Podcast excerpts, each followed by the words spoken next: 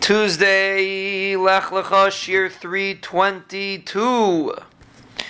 So, are you allowed to listen to a woman that's speaking? For those that are learning Daf Yomi, the Gemara in Kedushin says, Koil be'isha erva. A koil of an isha is considered an erva.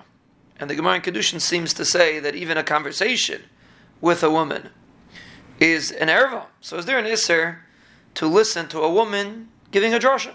Something wrong with it. So the Beis Shmuel says that it's only koil zemer. It's only if she's singing, it's an erva. But if she's just talking, it's not an erva. Now, what about humming? Humming, the, the can say, could be a problem. Uh, but um, um, humming could be a problem. But talking is not a problem. Now, what about so? So that's that's what the Beis Shmuel says. Now, the can discuss if you're allowed to listen to a woman that's speaking by a drasha. Where is it Negea?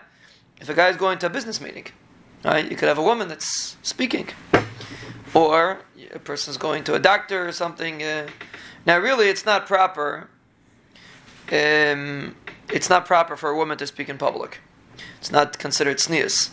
But sometimes they do it, or a woman's not so makpid on this. So the question is, are you allowed to listen? Now, now a person just has to be careful when he's listening that he shouldn't be looking at her. That's a different isser, an isser of istaklis.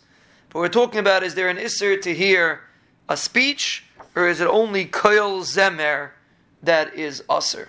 Now there could be another example where it could be a a person listening to a tape, that uh, a, a, recording of a woman. That is there an isser? We're going to see later about listening to to a woman on a, on a tape. But this is the shaila. Is there anything wrong with listening to a woman that is speaking in public? Is that included in the Isser of Koil Be'isha Erva? Will Hashem continue.